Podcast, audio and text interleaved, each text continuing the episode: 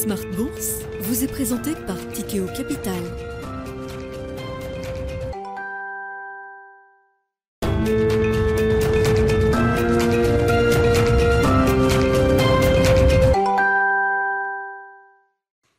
Bonjour à tous et bienvenue dans Smart Bourse. Smart Bourse, votre rendez-vous bourse deux fois par jour en direct sur Bismart à midi et demi. Tout d'abord, une demi-heure pour décrypter la tendance à la mi-journée avant la grande édition du soir où nous passons en revue les actualités politiques, économiques, mais surtout financières dans Smart Bourse. Je vous rappelle que Smart Bourse est euh, visionnable sur bismart.fr, mais que vous pouvez également nous écouter en podcast sur toutes les plateformes de podcast. Et au sommaire de cette édition de Smart Bourse, l'inflation reste solide aux États-Unis au mois de janvier. Après les indices CPI publiés la semaine dernière, l'indice PCE, l'indice le plus suivi par la Fed, vient confirmer cette semaine une progression euh, plus forte qu'attendue par le consensus, donc de la progression des prix euh, aux États-Unis. Dans sa version euh, globale, l'indice PCE ressort en progression de 0,6% sur un mois et de 5,4% sur un an. Dans sa version corps, à savoir donc hors alimentation et énergie, l'indice PCE ressort là aussi en progression de 0,6% sur un mois et en progression de 4,7% sur un an. Euh, la décélération de l'inflation euh, aux États-Unis après le pic en juillet dernier semble donc s'effectuer à un rythme plus lent que prévu, avec même un risque identifié par le marché de voir peut-être peut-être l'inflation corps dépasser l'inflation globale. Dans le sillage de la publication de la statistique, on voit les marchés actions orientés à la baisse et la partie longue des trésoreries repartir à la hausse. Nous commenterons euh, en plateau dans un instant le contexte dans lequel se trouve actuellement l'économie américaine et l'anticipation des marchés en matière de taux terminal de la Fed. Nous reviendrons également sur la saison des résultats encore en cours avec notamment un focus sur les valeurs industrielles françaises qui tirent leur épingle du jeu sur les dernières séances. Saint-Gobain affiche par exemple aujourd'hui la plus forte hausse du CAC 40 portée par des résultats au-delà des attentes en 2022 avec notamment un résultat opérationnel en progression de plus de 18% pour atteindre un record à 5,34 milliards d'euros. Le groupe vise un résultat en ligne avec son plan stratégique pour 2023. Les valeurs industrielles qui on le disait sont bien orientées euh, dans l'ensemble aujourd'hui, hier également. Euh, Bouygues a lui aussi fait état de bons résultats en 2022. Stellantis a de son côté annoncé il y a deux jours un résultat net record euh, sur l'année dernière, des résultats qui pourraient peut-être venir accréditer le scénario d'un moment Europe sur les marchés et notamment pour les éléments les plus value de la cote. Nous pourrons aborder le sujet dans un instant dans Planète Marché. Et puis enfin, dans le dernier quart d'heure de Smart Bourse, dans Marché à thème, nous ferons un peu de décryptage économique avec Michel Ruimi, économiste chez SPAC. Il reviendra sur le fonctionnement de la retraite par répartition en France, à l'heure où les débats sur la réforme des retraites n'ont pas permis d'aboutir à un vote sur le texte à l'issue du délai de première lecture. On se retrouve tout de suite dans Smart Bourse.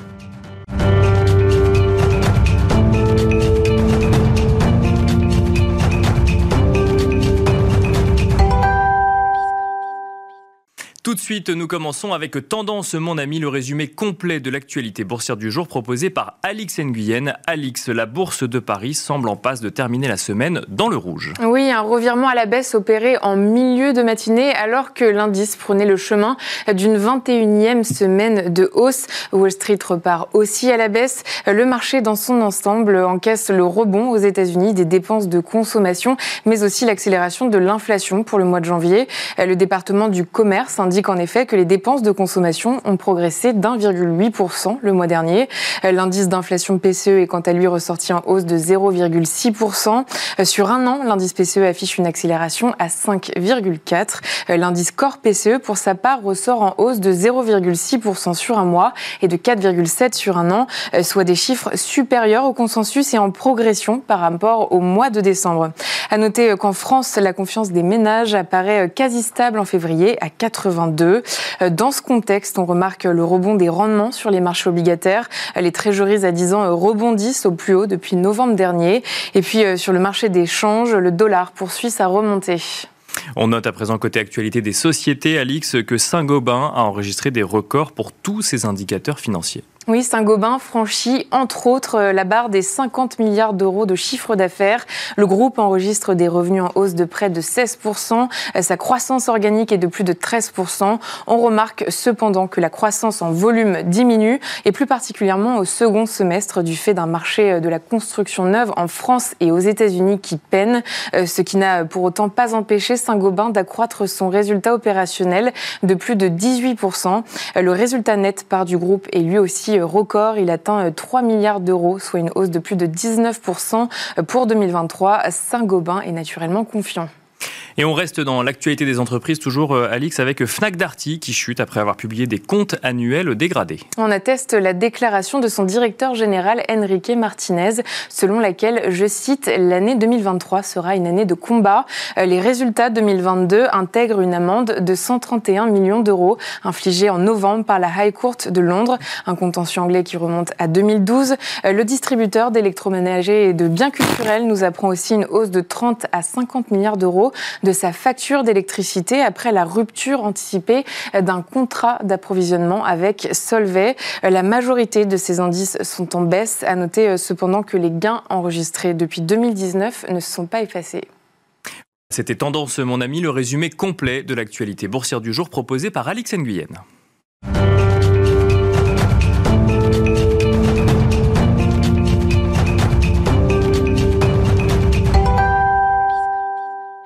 Et c'est parti pour Planète Marché. Nous avons une quarantaine de minutes ensemble pour tenter de décrypter l'actualité euh, politique, économique et surtout financière dans Smart Bourse ce soir. Nous avons le plaisir d'être accompagnés par Sophie Chevelier. Bonjour Sophie Chevelier. Bonjour. Bienvenue sur le plateau de Smart Bourse. Vous êtes gérante allocation d'actifs chez Dorval AM. Nous avons également le plaisir d'être accompagnés ce soir par Gilles Bazissière. Bonjour Gilles Bazissière. Bonjour. Vous êtes président d'Equity GPS et nous avons le plaisir également d'être accompagnés par Xavier Patrolin. Bonjour Xavier Patrolin. Bonjour. Vous êtes président d'Albatros Capital. Alors, bah, nous allons tenter de décrypter ensemble l'actualité euh, financière, ou en tout cas l'actualité économique et son incidence sur l'actualité financière. On va commencer avec vous, euh, Sophie Chevelier. Depuis les indices CPI, CPI publiés euh, la semaine dernière, les marchés attendaient la publication de l'indice PCE, notamment sa version corps, indice dont on estime qu'il est le plus suivi par la Fed dans son suivi de l'inflation. Et mécaniquement, on se rend compte que les craintes du marché sont confirmées. Euh, l'inflation est peut-être un petit peu plus résistante, persistante que prévu aux États-Unis. Oui, donc effectivement, les, derniers chiffres ont, confirmé les chiffres de corps TCE, donc qui, est effectivement le, chiffre qui est suivi par, par la Banque centrale de la Réserve fédérale, ont confirmé euh, les mauvais chiffres de CPI qu'on avait eu euh, d'ores et déjà la semaine dernière. Ce qu'on observe, c'est effectivement une inflation dans les services euh, qui reste extrêmement fort, et même quand on sort la problématique des loyers, puisqu'on savait en fait que l'immobilier, en tout cas l'indicateur immobilier américain, qui n'est pas juste les loyers, mais l'indicateur immobilier américain, était très très élevé, mais a commencé à refluer. Mhm. Mais même hors, euh, hors immobilier, on est, sur, euh, on est sur des niveaux qui sont toujours très élevés et au-dessus des attentes, aux alentours de 5%. Donc c'est un niveau qui reste euh, inconfortable.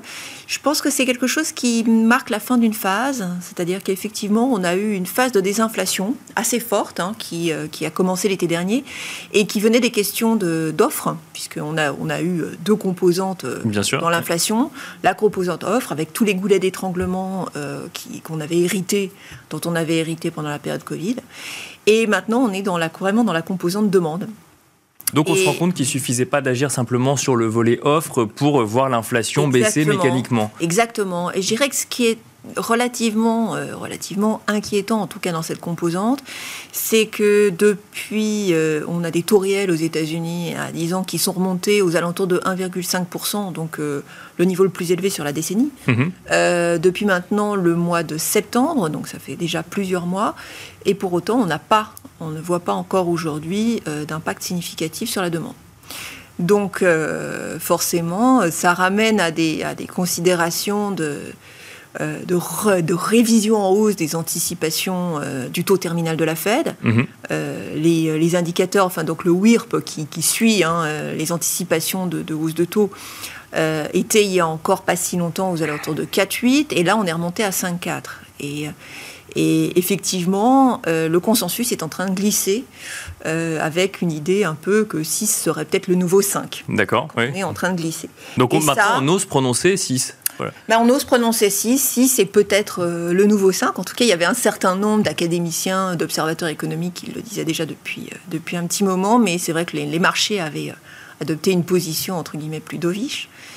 Et, et, on est en train de réviser. Donc, bien sûr, comme on le sait, les tensions obligataires. Euh, parce que le, dans, dans, votre scénario à vous, dans votre lecture mhm. du marché, effectivement, euh, le fait que, que les premiers chiffres d'activité aux États-Unis depuis début janvier soient plutôt, euh, montrent plutôt une, la robustesse de cette mhm. économie, que l'inflation reste persistante, la résilience de l'économie, ça, ça alimente cette idée que la Fed pourrait aller jusqu'à 6 pour euh, coûte que coûte pour faire baisser cette inflation aux États-Unis? Alors coûte que coûte, voilà, pas à n'importe quel prix non plus. Je pense pas que. C'est-à-dire qu'en fait, en absolu, on n'est pas non plus sur des niveaux. Euh, on n'est pas en train de parler 10-12% d'inflation.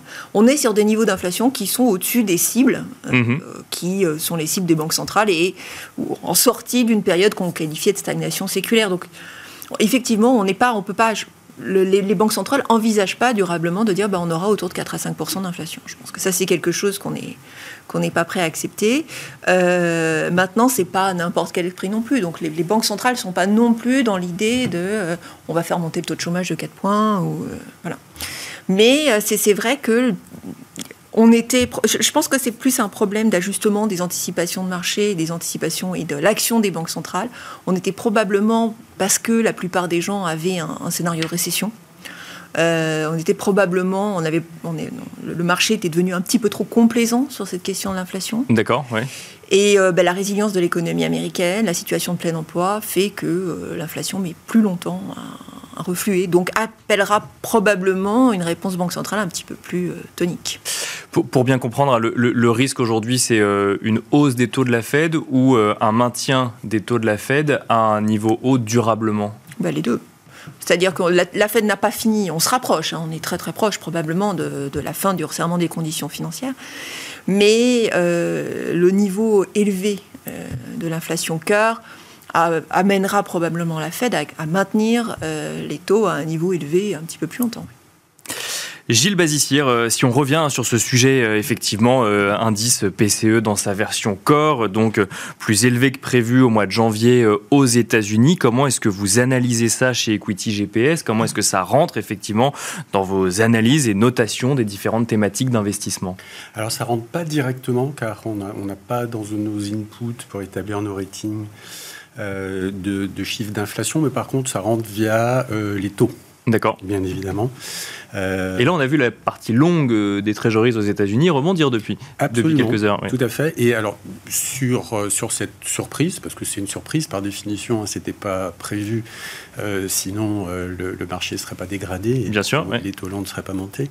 Mais par contre, ce qu'on peut dire, c'est que d'ores et déjà, on avait repris une tendance à la hausse hein, sur les taux longs avant, Bien sûr, avant cela, qui vient, et, et ça c'est un premier point. Deuxième point, on a beaucoup monté en termes de taux longs depuis deux ans et deux ans et demi. Donc si on prend un peu de recul, euh, on est passé euh, en gros de 0,5 à pas loin de 4 hein, maintenant. Euh, ça a été largement gommé par le, tsunami de cash, le tsunami de dépenses budgétaires, ainsi que le QE des banquiers centraux. Euh, et là, maintenant, bah, on est en phase de normalisation euh, des politiques monétaires d'une part, et on est en phase d'arrêt de QE et de début de quantitative tightening. Mhm. Et donc, toute, euh, toute mauvaise surprise sur le front de, de l'inflation ben, va rappeler un petit peu au marché, et avec, avec des conséquences bah, plutôt négatives sur l'évolution des cours.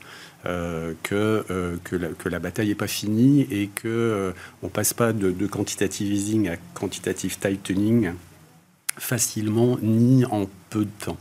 Et j'aimerais rajouter l'élément suivant, quand, on sort un peu de, de, l'événementiel, de ce taux d'inflation-là, si on prend un petit peu de recul, on, on, peut estimer que la, la hausse des taux dans le monde, sur l'ensemble des agents économiques, mhm. hein, que sont les entreprises, les ménages, mais également les États. Il hein, ne faut pas oublier la dimension endettement des États, hein, qui est de plus en plus importante, à la fois en nominal et, presque en pourcentage du, euh, PNB. Euh, eh bien, on va passer, de la, quand on, quand on, en, trois ans, hein, de 2020 à 2023, 2024, on va passer d'une ponction de frais financiers de 12% du PNB mondial, à peu près, représentant l'équivalent de 12% du PNB mondial, à quelque chose comme 16% du PNB mondial. Hein. donc c'est un choc assez important euh, sur l'ensemble des agents économiques et euh, qui n'est pas de nature à euh, être très, très, très favorable. En termes de, en termes d'activité en tant que telle et puis de rentabilité également. Donc ça pourrait venir peser sur l'activité des entreprises au global ah, Sur la profitabilité sans doute. Alors que pour l'instant, dans la saison des résultats, on voit qu'ils arrivent à passer les hausses de prix sans trop de problèmes, notamment sur les grosses capitalisations. Absolument. Mais, mais je, vous rappelle que les, hausses de taux ont, une, euh, ont, une, euh, euh, ont un impact dans l'économie réelle extrêmement lissé dans le temps. Hein, parce qu'en moyenne, la duration moyenne de la dette des États, c'est 5 ans. Mhm. et la duration moyenne de la dette des entreprises ou des ménages, on peut prendre autour de 2 ans. Euh, et donc, il euh, y, a quand même une, une latence assez importante de, dans la transmission de l'économie, dans l'économie réelle de, de, la hausse des taux, à la fois euh, des taux d'intervention courts et puis des taux longs.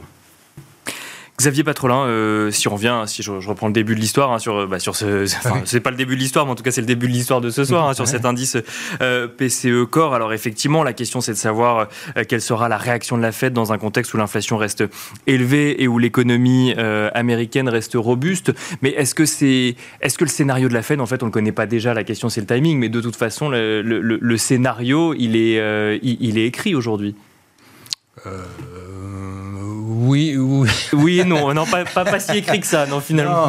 oui, moi, je pense que vous avez raison sur le point. Il est probablement écrit sur l'ampleur de la, de la hausse des, euh, des taux. bon, ils peuvent réviser peut-être de 25 points de base ou euh, peut-être 50 points de base additionnels, mais on est globalement arrivé pas loin du, du terme du processus. Par contre, c'est la, la deuxième partie, c'est la c'est la stabilisation, ce que vous avez mentionné tout à l'heure. Et ce point est essentiel. Et là, il faut rentrer sur les éléments de, je ne vais, pas, je vais pas le faire trop, trop, trop longtemps, mais il faut rentrer sur les éléments qui caractérisent, les éléments structurels qui caractérisent l'économie américaine. L'économie américaine est confrontée pour, à quelque chose de tout à fait exceptionnel depuis euh, quasiment l'après-guerre, euh, l'après-seconde guerre mondiale. Alors, on me demande que, ah. que vous arrêtiez de toucher le micro pour qu'on puisse vous entendre euh, effectivement de l'autre côté. Elle est déficitaire à ce stade de 5 millions d'emplois. Donc c'est quelque chose qui euh, ne s'est pas vu depuis au moins un demi-siècle. Donc la, Fed peut faire ce qu'elle veut, de toute façon, les conditions du marché du travail sont exceptionnelles. Donc l'action qu'elle peut avoir, en d'autres termes, l'action qu'elle peut avoir par une remontée euh, des taux courts pour euh, faire décélérer mhm. la croissance est extrêmement faible ou alors il faudrait qu'elle remonte, qu'elle double au fond, qu'elle qu'elle détruise. C'est-à-dire que le marché du travail, quand vous êtes en situation déficitaire de 5 millions d'emplois, ça veut dire que si vous voulez commencer à une contraction du marché du travail, vous devez détruire 5 millions d'emplois. Donc vous devez quasiment, c'est pas une micro-récession, on n'est pas loin de hein, c'est un choc. Alors on a détruit énormément au moment du Covid, mais ça a été purement transitoire. Donc c'est ce, cette, phase structurelle du marché du travail complexifie l'action de la fédérale. Donc, quoi qu'elle fasse, elle ne pourra pas agir suffisamment oui, Ce qui est frappant, c'est la conférence de presse de, Jérôme Powell. Je ne sais pas combien de fois il a dit au cours de cette conférence de presse à des questions qu'on lui posait, je ne sais pas. Donc, on ne va pas faire ici, on ne va pas dire qu'on sait à la place. Bien sûr, oui, bien sûr. Au moins non, mais on essaie de comprendre les, euh, dynamiques. donc, je pense que le mouvement de hausse des taux a probablement eu lieu. Par contre, la phase euh, qui suit est, rempli d'incertitudes, parce qu'on ne connaît pas tout à fait la trajectoire de, reflux euh, de, l'inflation corps. Et, on va être dans une situation tout à fait paradoxale, c'est-à-dire qu'on va avoir une inflation corps qui va être extrêmement résistante et une inflation euh, agrégée qui, elle, euh, va, continuer à décroître par le choc notamment sur les matières premières. Ma théorie, c'est que, enfin, ma théorie, c'est pas une théorie, c'est que tout choc pétrolier, en tout cas aux États-Unis, est suivi d'un contre-choc pétrolier. Donc, on va avoir cet impact-là. Par contre, le retard qu'a pris la Fédérale Réserve au cours de l'année 2021, ben, ça reste dans l'activité économique. Et donc, vous avez cette espèce de conjonction entre un marché du travail qui est dans une évolution structurelle, on pourra revenir là-dessus, il y a des raisons démographiques, il y a plein de facteurs, et puis une, économie américaine qui a été euh, chauffée à blanc post-Covid par une stimulation budgétaire et une stimulation monétaire puis un contexte euh, post-Covid qui a perturbé l'offre et la demande. Donc tout ça s'est agrégé, et comme la Fed est, en retard, ça a diffusé, et on le voit aujourd'hui sur les, services, et l'action que pourrait avoir la Fédérale Réserve sur les services, c'est extrêmement difficile. Ou alors, il faut qu'elle change complètement son, target, si j'ose dire, et qu'elle provoque une récession. Et je ne suis pas sûr qu'elle ait, ce mandat euh, du point de vue de l'exécutif américain. Donc ça veut dire que probablement euh, les taux euh, on fait, on fait quasiment. Ils réagissent aujourd'hui, peut-être qu'ils réagiront encore pendant quelques jours, mais ils ont fait l'essentiel de leur mouvement. Par contre, ils vont probablement rester à un niveau élevé. Et moi, je voudrais quand même signer une petite observation. On n'arrête pas de dire les taux réels sont à 1 1,5. Non, les taux réels sont négatifs. Ah, les taux longs. Oui, mais je parle à long terme. Oui, c'est-à-dire le coût de financement des entreprises, donc dans la durée, pas, pas instantanément. Voilà, il faut. Moi, je prends l'inflation. L'inflation, c'est un débat. C'est un débat. Hein, euh, et je pense que euh, le taux réel, mesuré euh, en prenant l'inflation contemporaine, pas l'inflation telle qu'elle est anticipée sur les marchés de, d'obligations indexées, on reste en taux réel négatif. Ce qui complète. Et donc, il faut que les, les banques centrales, ça, ça agit très vite sur les agents économiques. Parce que pour monsieur tout le monde, monsieur tout le monde dans, si j'ose dire, dans la rue, euh, sans être méprisant à son endroit. Euh, lui, ce qui compte, c'est qu'il va faire une comparaison, il ne va pas regarder euh, l'indexé, l'inflation sur le 10 ans ou le, le 5 ans ou le 10 ans du type. Il va regarder le prix à un instant voilà, c'est ça. pratiqué aujourd'hui. Voilà, sur l'immobilier, ça agit. Alors pourquoi ça agit sur l'immobilier? Parce que l'indice d'inflation sur l'immobilier est complètement différent de l'indice d'inflation agrégé.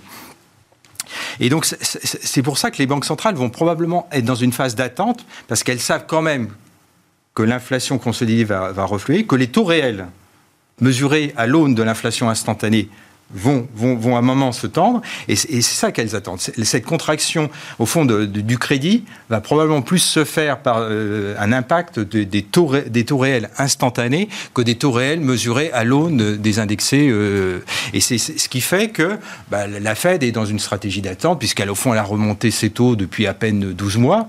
Les premiers effets sont en train de, gripper, la, gripper marginalement l'activité économique, et donc elle doit être en, toute théorie, dans une position d'attente. Donc le chiffre d'aujourd'hui ne change pas grand-chose. Mais donc, eh, si je comprends bien, elle attend alors même que euh, vous nous dites que le marché de l'emploi est suffisamment solide pour euh, faire en sorte que, de, de, ne pas faire baisser l'inflation à court terme. Oui, alors ça veut dire probablement qu'elle va devoir garder cette posture pendant de très longs, euh, très longs trimestres.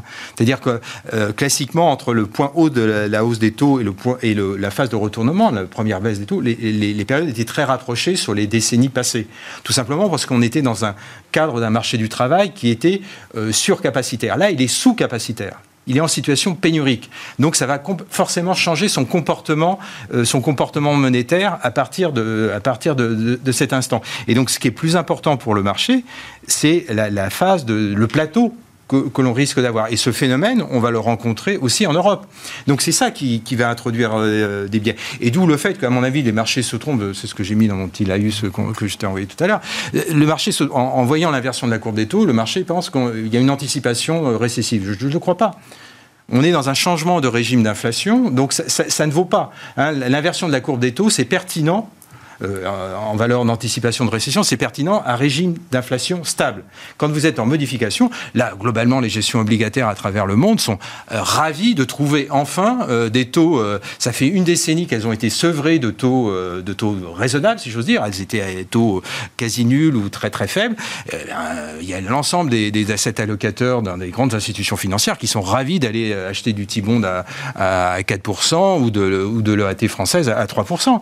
Quel que soit il y, a beaucoup de sujets euh, effectivement là-dedans, et notamment sur, sur, le marché du travail. Mais juste avant, Sophie euh, Chevelier, alors effectivement, moi, quand on parle d'inversion de, la courbe des taux, euh, mécaniquement, scolairement, on y voit un spectre récessif, une anticipation de récession.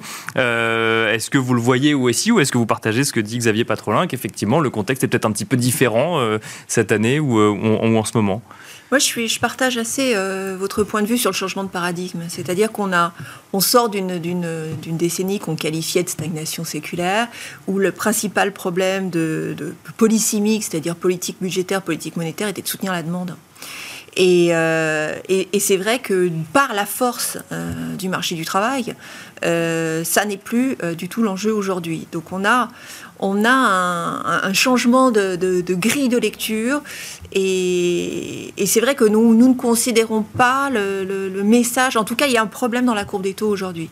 pour nous, c'est pas un message. le, message n'est pas pertinent. Donc c'est c'est plus les taux qui se trompent plutôt que les marchés actions ou non ou tout le monde peut se tromper. Alors d'abord, tout le monde peut se tromper. oui, d'accord. J'irai pas dire que les taux se trompent, mais les taux se positionnent ou bien ou bien en anticipant une récession proche. Alors la plupart des enquêtes mettent encore un consensus euh, pour 60% de récession euh, d'ici la fin de l'année. Donc se positionne. Oui, ça reste un scénario. Euh, ça reste le scénario central de la plupart des investisseurs. Ce n'est pas le nôtre, mais ça reste le scénario central de la plupart des investisseurs. Donc, ou bien pour ça, ou bien regarde un petit peu plus long terme en se disant ce que l'on a devant nous, ça ne peut être qu'un donc qu'un retour à la stagnation séculaire. C'est-à-dire que de toute façon, euh, si on se positionne, si on passe cette espèce de, cette espèce de période de tension, etc., la normalité derrière, c'est un retour à la stagnation séculaire. Et de Donc un retour à l'avant. Un retour à l'avant. Ce qui, euh, de par le changement de paradigme, s'il n'est pas contredit par des politiques euh, d'offres sur l'emploi qui vont peut-être rouvrir les vannes de l'immigration aux États-Unis, c'est un vrai sujet, est vraiment questionnable. C'est-à-dire que c'est vrai qu'aujourd'hui, on est appelé à se poser des questions sur, euh, sur l'emploi euh, plus profonde, euh, ben, auquel on répondra dans la durée. Mais c'est vrai qu'on a l'impression effectivement qu'il y a un véritable changement de paradigme et qu'aujourd'hui c'est mal appréhendé par la courbe des taux. Un, petit point, j'entendais sur ce plateau qu'effectivement les, chiffres de l'emploi aux États-Unis, il y avait peut-être un biais lié à leur solidité qui était l'effet météo tout simplement et des emplois saisonniers qui auraient été maintenus plus longtemps que. C'est corriger des saisonnalités, hein, les stats américaines, mais je, j'ai pas de, pas d'avis sur cette. Vous aviez pas trop là, non, ça suffirait pas à expliquer. Euh, non, non, parce qu'il y a un tel manque. La, modification du marché du travail euh, à laquelle on constate, le, caractère pénurique, a commencé au milieu des années 2010. Euh, Donc, phénomène, c'est quasiment avant l'élection de Donald Trump. Donc, le marché commence à être en situation pénurique, c'est-à-dire que le solde devient légèrement positif à partir de 2014-2015. Donc il y a une accélération avec le Covid, mais non, euh, alors après on peut avoir des phénomènes saisonniers liés à la météo, mais ça, ne change rien à la, à, la... problématique euh, pénurique, euh, au caractère structurel, ça n'a aucun impact. Gilles Bazissière, si on fait lien avec les marchés financiers que nous disent les ratings d'equity GPS, justement pour les marchés financiers américains, dans le contexte qu'on vient d'évoquer actuellement Alors sur, le marché américain, on a un, rating très faible aujourd'hui, hein, faible comme on n'a eu que 13% des cas dans le passé. Donc on est au 87e pourcentile en termes de, euh, de, de cherté, de non-attractivité du marché américain. Euh, je rappelle qu'on les calcule en agrégeant bottom-up hein, nos, ratings euh, valeur par valeur. On suit 95% de la capitalisation boursière mondiale et on établit nos ratings tous les jours. Euh, et, donc le, marché américain nous paraît depuis un petit moment hein, euh, euh, fragile et susceptible d'être d'être d'être mis en difficulté en termes de performance par des surprises négatives. D'accord une surprise négative relative à l'inflation, relative donc à la, supposition générale que euh, la Fed devra, baisser ses taux très vite, hein, le fameux pivot de la Fed, euh, ce qui est une, des façons de résoudre une courbe des taux inversée, c'est en effet de baisser les taux courts, mais il y en a une deuxième façon de résoudre euh, la position certes anormale hein, d'une courbe des taux inversée, très anormale. Hein, ça, c'est la hausse des taux longs. Dans les deux cas, on, effectivement, on stabilise la courbe. Oui, c'est ça. Et dans, voilà, mais ou, en tout cas, on la, on la, on la fait redevenir normale, ce qui est puissamment incitatif pour l'activité économique et les comportements de tous les agents économiques et des investisseurs hein, également. Euh, d'avoir une courbe des taux normale. Courbe des taux inversée, ça perturbe tout. Les investisseurs se détournent des investissements productifs à risque qui financent la croissance de demain pour des investissements non risqués. Euh, qui rapportent beaucoup euh, à court terme euh, ou plus. et puis quant aux entreprises, bah, si ça coûte plus cher de s'endetter à deux ans, bah, on investira un petit peu moins. En tout cas, on fera un peu plus attention. et puis, et puis, il y a une limite à l'effet, l'effet favorable inflationniste dans les comptes des entreprises. Dans un premier temps, on peut passer des hausses de, de prix sans de façon un peu généralisée, en, se cachant derrière l'inflation. Mais au bout d'un moment, il y a des secteurs qui, souffrent réellement. Et au global, des hausses de coûts et des hausses d'inflation, c'est pas bon pour, euh, c'est pas bon non plus pour les, pour les marges des entreprises. Donc je dirais que là, on a, euh, on a, a une, une poursuite de la hausse des taux longs voir une petite accélération ponctuelle euh, avec ce, ce, chiffre, chiffre-là, cet événement-là, mais qui s'inscrit dans une logique beaucoup plus long terme. Euh, et, dans ce, si, si, le marché américain était, à notre avis, euh, chèrement payé et pas attractif avant la hausse d'aujourd'hui des taux longs, eh bien, elle l'est encore moins après cette petite hausse des taux longs supplémentaires. Euh, et donc, nous, on est assez réservé de façon générale et générique. Bien sûr, à l'intérieur du marché américain, il y a des tas de situations différentes. il y a beaucoup de valeurs qu'on préfère à beaucoup d'autres qu'on n'aime pas du tout. Euh, mais en, général et en générique, nous, il nous, semble que le, marché est mûr pour, euh, pour retracer un petit peu la, la hausse de début d'année, qui, je vous rappelle, avait été largement euh, comprise par, par, euh, par une partie des intervenants du marché comme étant le signe que la Fed allait relâcher bientôt. Euh, mais si on analyse à la lumière de la forte baisse de la fin de l'année dernière, là, ça relativise complètement la, hausse, la hausse du début d'année, qui était en large partie, à notre avis, dû par un phénomène de window dressing euh, de fin d'année euh, de fin d'année dernière. Bon, bah, du, du coup, euh, ça, m'amène au sujet qu'on traitait en introduction. Est-ce qu'on peut parler de moment Europe si effectivement vos, vos, ratings sont aussi mauvais sur les marchés américains Est-ce qu'ils sont meilleurs sur les marchés européens? Sur les marchés de la zone euro. De la zone euro, oui. Pas de l'Europe au sens large, parce que les, les, les, les, marchés refuges de meilleure qualité en dehors de la zone euro meilleure qualité que la zone euro, euh, sont, eux pricés, à notre avis, de façon assez, assez pleine. Mais la zone euro a des caractéristiques en fait sectorielles euh, qui la rendent euh, attractive relativement dans les circonstances actuelles. Et, c'est le fait que les technologies de l'information sont, très peu représentées. Je parle de la zone euro, hein, bien sûr, par rapport aux États-Unis notamment. il y a aussi le fait que la, la, pharma et les biotech sont moins représentées qu'en Europe hors zone euro, mhm. dans les marchés plus sophistiqués avec des entreprises de meilleure qualité au global, selon nous. Euh, et, donc ça fait que bah, les banques et, euh, les, grosses sociétés value euh, sont relativement bien positionnées dans l'environnement actuel global et il se trouve qu'elles sont surreprésentées en zone euro par rapport à d'autres marchés développés. Donc oui, on, peut continuer à voir une, une, surperformance de la zone euro. J'en veux pour preuve les banques. Hein. nous, ça fait longtemps qu'on est qu'on a un rating très favorable, euh, très élevé sur les banques de la zone euro. Euh, et même aujourd'hui, elles continuent de surperformer. Hein. donc, euh, c'est vraiment typique de, de l'investissement value et contrariant. Xavier Patrolin, si on, si on parle marché, alors on peut commencer effectivement par, euh, euh, continuer la discussion qu'on avait tout à l'heure sur l'économie américaine, avec peut-être votre avis ou votre point de vue sur ces marchés euh, américains qui corrigent effectivement en ce moment, et puis peut-être un mot de la saison des résultats en Europe plus précisément, qui pourrait ou non porter le marché européen. Alors une petite observation, si vous mettiez 100 dollars en 2008, vous faites deux choix, vous mettez 100 dollars sur les bourses américaines ou 100 dollars sur le reste du monde. Euh, à la fin de l'année dernière, vous aviez 98 euh, dollars sur le reste du monde et vous aviez euh, un peu plus de 300 dollars sur les marchés américains. Donc ça veut dire qu'ils ont la surperformance qu'a été capable de, de, produire, de générer les actifs zone US par rapport au reste du monde sur la décennie passée est exceptionnelle. Et quand vous la mettez en regard des, valorisations, des déciles de valorisation, vous avez euh, aujourd'hui un, écart gigantesque, enfin spectaculaire, entre les actifs américains, même s'ils ont consolidé un petit peu sur 2022, et le reste du monde. Donc dans le reste du monde, il y a la zone euro, mais pas que. Il y a les pays émergents, il y a plein d'autres acteurs.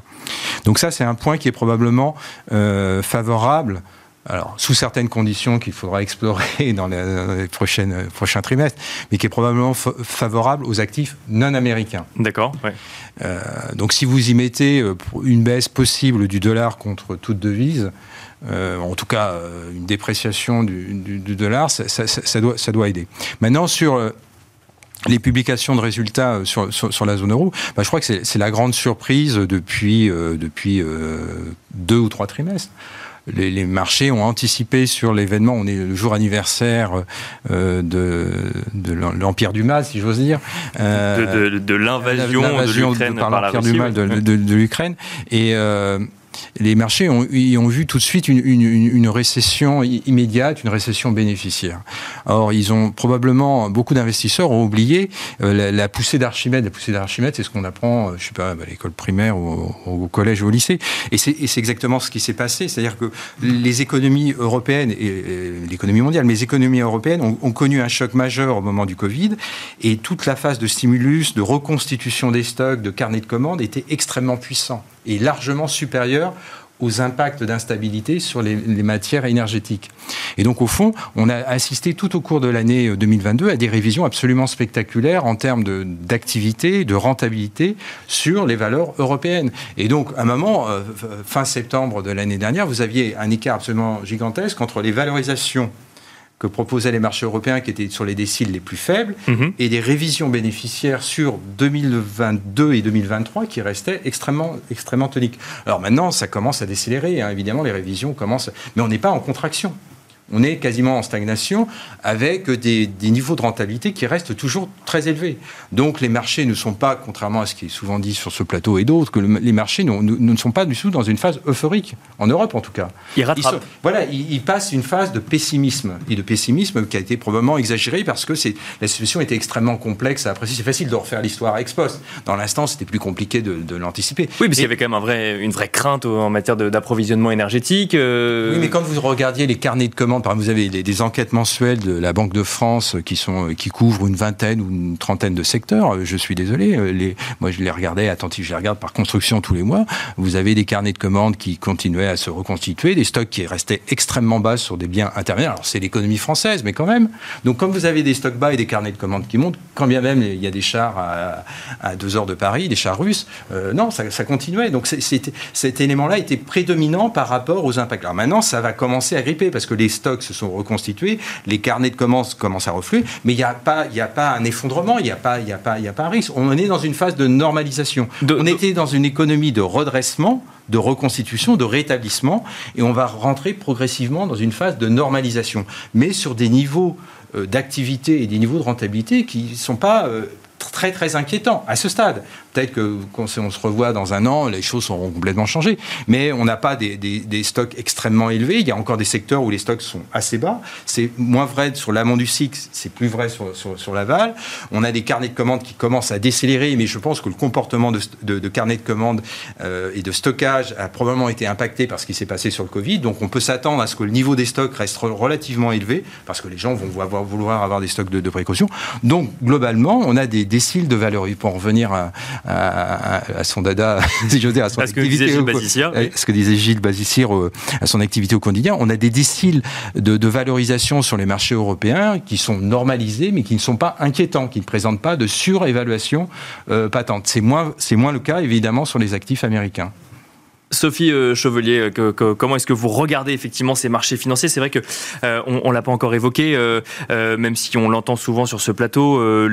Le comportement des small et mid cap également qu'on attend. On a l'impression que tous les investisseurs de la place attendent le retour des small et mid cap, mais on les voit pas encore. Euh, euh, ça se traduit pas encore dans les indices ou euh, dans les performances boursières aujourd'hui. Comment est-ce que vous analysez déjà la performance des marchés européens à l'instant où on se parle, notamment le plus haut du CAC 40 la semaine dernière, et la saison des résultats qui n'est pas encore terminée, mais, mais presque.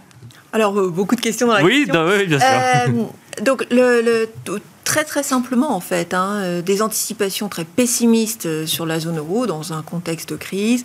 Euh, L'année dernière. Voilà, des effets Covid mal compris. On est toujours en train d'être de, surpris par par les, par les effets post-Covid, vraiment, avec euh, effectivement euh, du surstockage de précaution de la part des entreprises, ce qu'on appelle l'effet bull whip dans l'économie. Donc vraiment euh, quelque chose qu'on n'avait pas vu auparavant et qui a amené les, les, entreprises à restocker, alors sur des niveaux, mais qui sont beaucoup plus élevés que ce qu'on n'avait jamais connu sur les 20 dernières années, et qui vont rester probablement plus élevés que ce qu'on avait connu en tendance historique. Donc tout un tas d'effets qui sont venus, entre guillemets, compliquer la lecture normale et, habituelle du cycle. Donc plutôt des, effectivement, maintenant qui se matérialise plutôt par des bonnes nouvelles, avec vous en faisiez mention la question de, l'inflation qui dans cette première phase a été plutôt positive pour les entreprises, puisqu'en fait, faut se rappeler du contexte qui pré-Covid. Hein.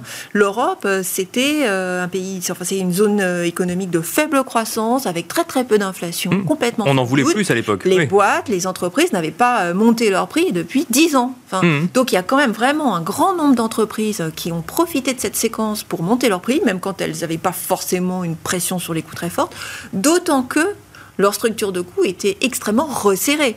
C'est-à-dire qu'on sortait quand même euh, d'une grande période de stress.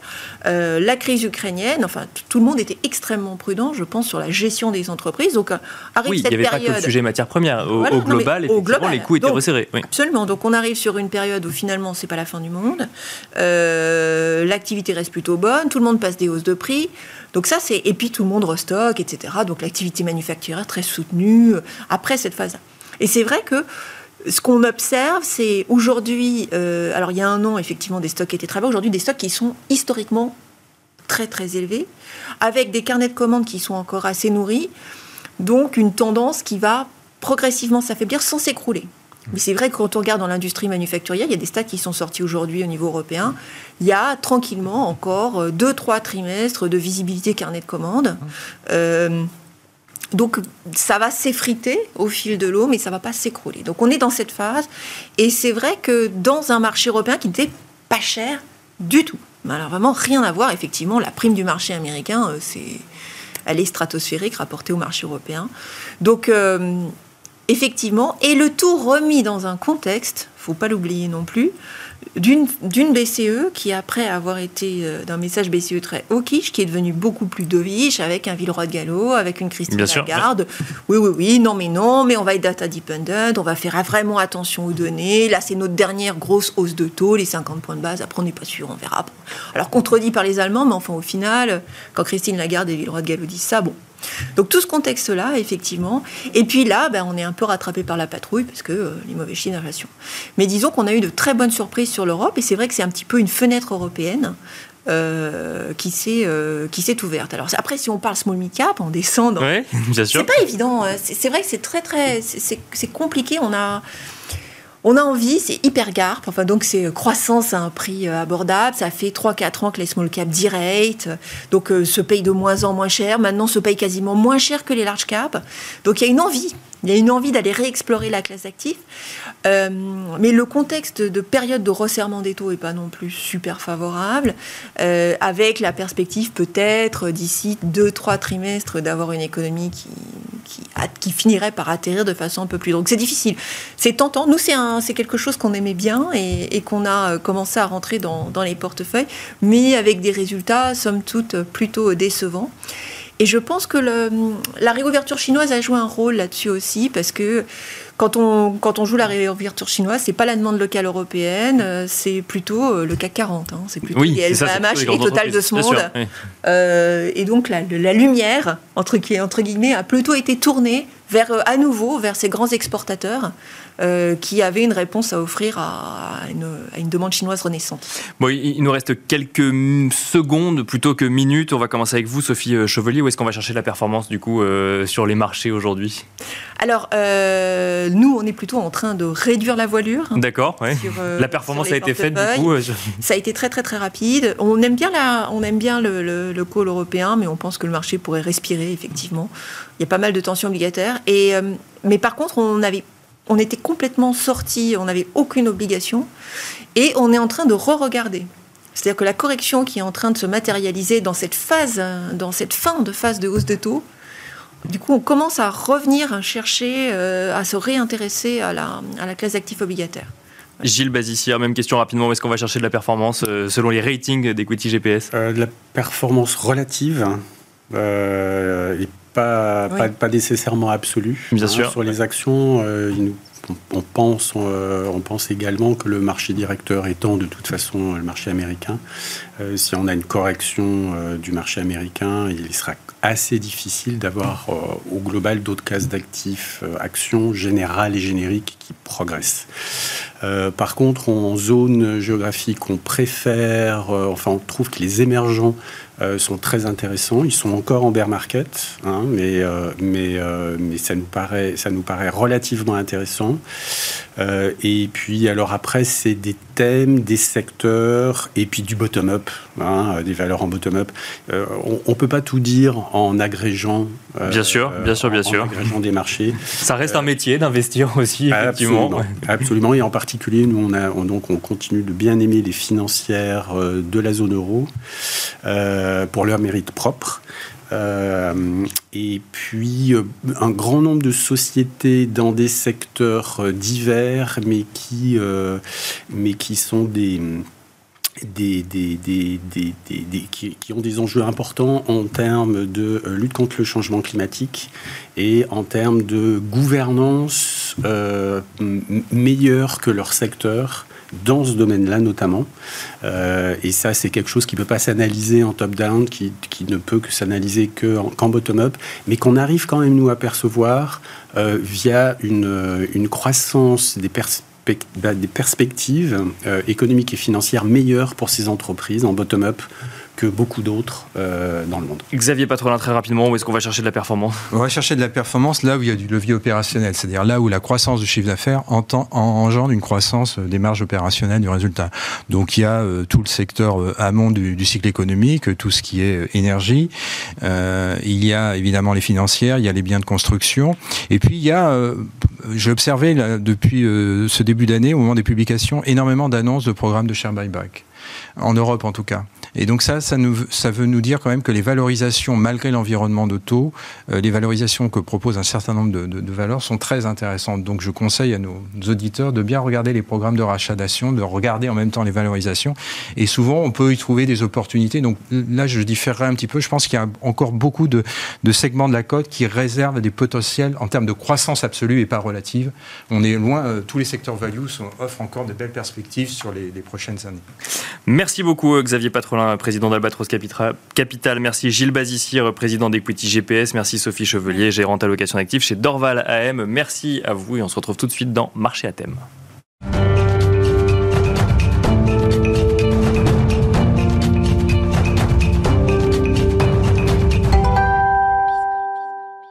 Et c'est parti pour la dernière partie de Smart Bourse pour marché à thème où nous allons faire ensemble un petit peu de décryptage économique. Et pour cela, nous avons le plaisir de recevoir sur le plateau de Smart Bourse Michel Rumi. Bonjour Michel Rumi. Bonsoir. Bienvenue sur le plateau de Smart Bourse. Vous êtes économiste chez SPAC. Ensemble, nous allons parler retraite et plus spécifiquement mécanisme de retraite par répartition. Il n'aura pas échappé aux gens qui nous écoutent les débats euh, actuels sur la réforme des retraites avec euh, notamment des discussions à l'Assemblée nationale qui devait se terminer euh, le 17, euh, euh, le 17, enfin février, février dernier, pardon, je, le 17 février dernier, euh, par un vote, vote qui n'a pas eu lieu. Et finalement, bah, le texte est à présent euh, en discussion au Sénat. Que va-t-il se passer alors que l'Assemblée nationale ne s'est pas exprimée sur le texte? ouais, ben, C'est là la, la, la fête, c'est que que le texte soit voté et adopté ou non, le texte quittera le Sénat le 12 mars euh, en direction de la commission paritaire mixte, euh, mixte paritaire. En fait, qu'est-ce que ça veut dire? C'est une instance qui euh, regroupe euh, sept députés, sept sénateurs, qui ont pour euh, mission euh, d'arriver à un terrain d'entente sur un texte qui va essayer de, de, qui va être présenté à nouveau entre le, le, le Sénat et l'Assemblée nationale pour être voté. D'accord. Et c'est pas c'est pas gagné, c'est pas gagné parce que si c'est pas voté, eh bien on va avoir des allers-retours, ce qu'on appelle des et, des et donc euh, entre ces deux chambres pour essayer d'amender, d'arriver à un texte, on va dire, plus ou moins euh, final. Et si, euh, en tous les cas, le processus parlementaire s'arrêtera le, euh, je dirais, le 26 mars, que le texte ouais. soit, arrivé, euh, soit finalisé ou pas. Et c'est là où on, risque d'avoir un peu plus de, de, de difficultés parce que, euh, du coup, c'est le gouvernement qui a la main. Et donc, du coup, il a deux possibilités. Soit il fait passer la loi euh, euh, par euh, ordonnance, donc c'est l'utilisation de, de, ce qu'on appelle l'article 47.1, soit carrément, il fait adopter cette loi par le 49.3, mais sans vote des parlementaires. Et donc là, ça, ça peut arriver à, certaines tensions, parce que du coup, en 49.3, c'est pas du tout l'approbation de... surtout sur un, sujet qui aura suscité autant de débats à l'Assemblée nationale, et pas que. D'ailleurs, si on, si on replace un petit peu dans le contexte, c'est pas la première fois qu'une réforme est engagée Non, tout à fait. Hein. En fait, la, première des choses qui, a été, la première sensibilisation, ça a été le, livre blanc de, Michel Rocard, et ça remonte à, près de 30 ans, euh, avait attiré l'attention sur le, les conséquences du vieillissement, notamment sur le régime de retraite. Et il disait, eh ben, en fait, euh, il faut commencer à faire des réformes de régime de retraite parce que la vie, les, personnes euh, vivent de plus en plus longtemps, et donc il convient de, de faire. Et puis, depuis, chaque, euh, je dirais, euh, chaque gouvernement, que ce soit de droite ou de gauche, a mis au programme son, sa vision des, de, de, de, de, la retraite. Et aujourd'hui, ben, nous sommes à la cinquième, euh, cinquième réforme, mais euh, ça, ça risque de d'être pas la dernière parce qu'on ne pourra pas systématiquement toujours reculer l'âge de départ à la retraite. Donc, ce qu'il va falloir à un moment donné, c'est de trouver un âge raisonnable qui soit, donc ça veut dire un choix de société et en même temps un choix politique. Et donc, pour l'instant, que, que, font, euh, que prône en fait l'OCDE Elle dit, mais pour éviter des crises récurrentes, que, il conviendrait de mettre en place des mécanismes d'ajustement automatique, en fait, qui euh, fait que euh, ça veut dire qu'en fait, on va adapter le, programme de retraite en fonction de, de certains critères. Mais la grande difficulté, il faut qu'il y ait un consensus, politique. mais de politique et pour l'ensemble de, de, et ce qui n'est pas gagné. Et donc, c'est toute la difficulté. Pour bien comprendre, si on fait un état des lieux de notre système de retraite par répartition aujourd'hui, euh, ça représente quoi concrètement? Alors, première des choses, c'est euh, avant la réforme, il y avait 42 régimes de retraite. Euh, donc, il y avait bien sûr le régime général, mais il y avait aussi des régimes spéciaux et qui est euh, qui faisait qu'il y avait certains régimes qui pouvaient sembler être plus bénéficiaires que d'autres, etc., etc. Donc, dans une, une estimation d'harmonisation, on a dit on va tout mettre ensemble. Et puis, ce qu'il faut voir, c'est que à fin 2020, grosso modo, il y a à peu près 17 millions de retraités qui vivent en France ou à l'étranger. C'est à peu près on va dire à peu près très, euh, au moins une, rien du tout. en moyenne, non, non, j'allais faire une, comparaison, un pourcentage, euh, un pourcentage et j'ai pas osé le, faire. Mais euh, en, moyenne, ce qu'il faut voir aussi, c'est que les femmes touchent moins que les hommes en, en termes de retraite parce que c'est un parcours particulier. Mais en gros, ça fait 40% en moins.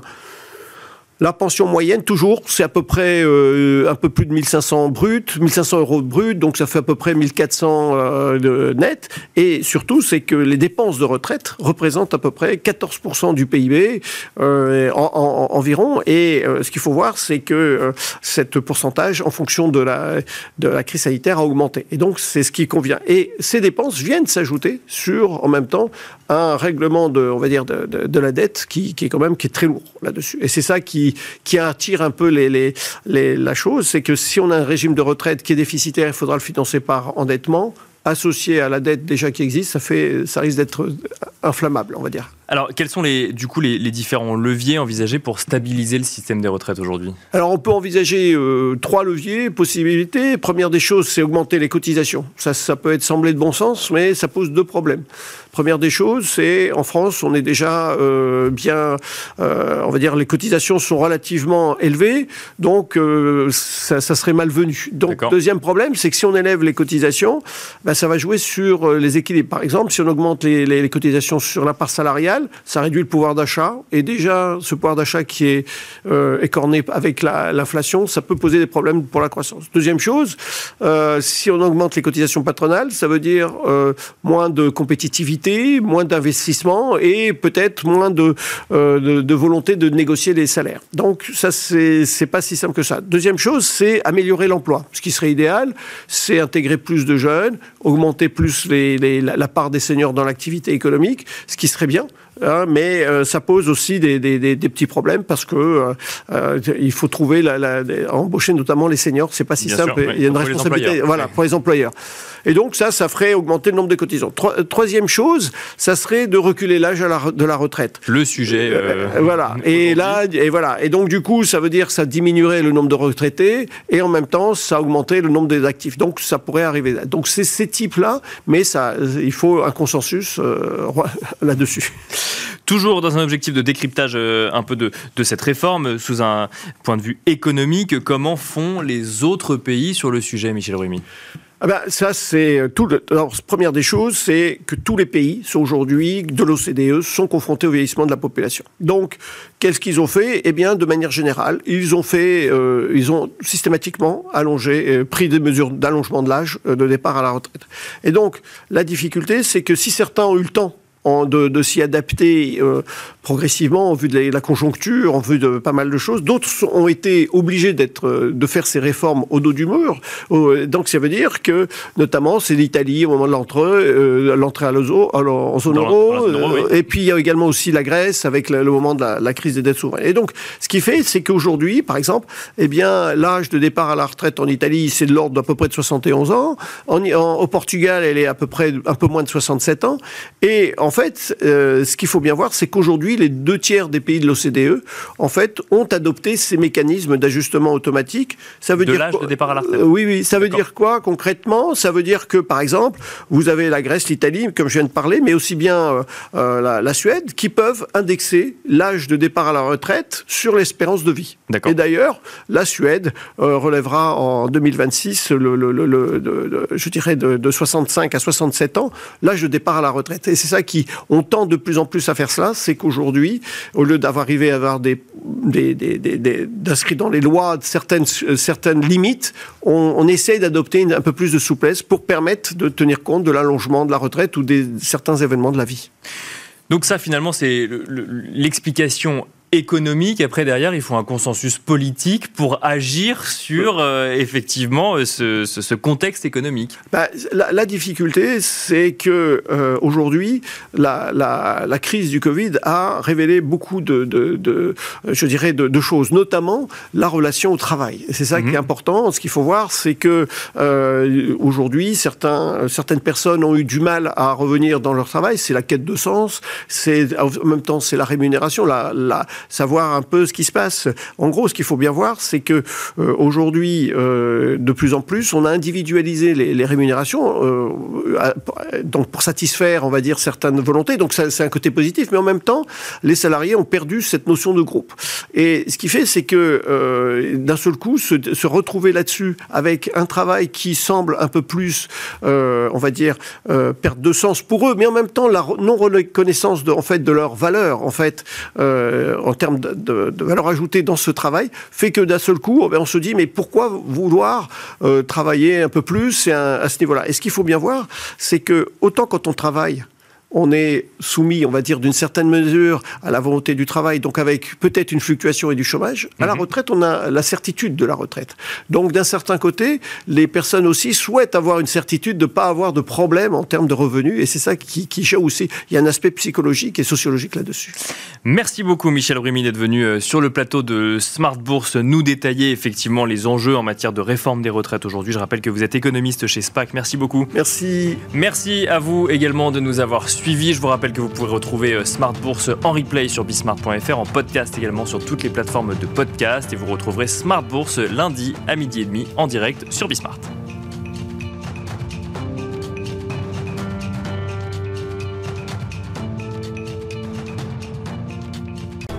Smart Bourse vous a été présenté par Tikeo Capital.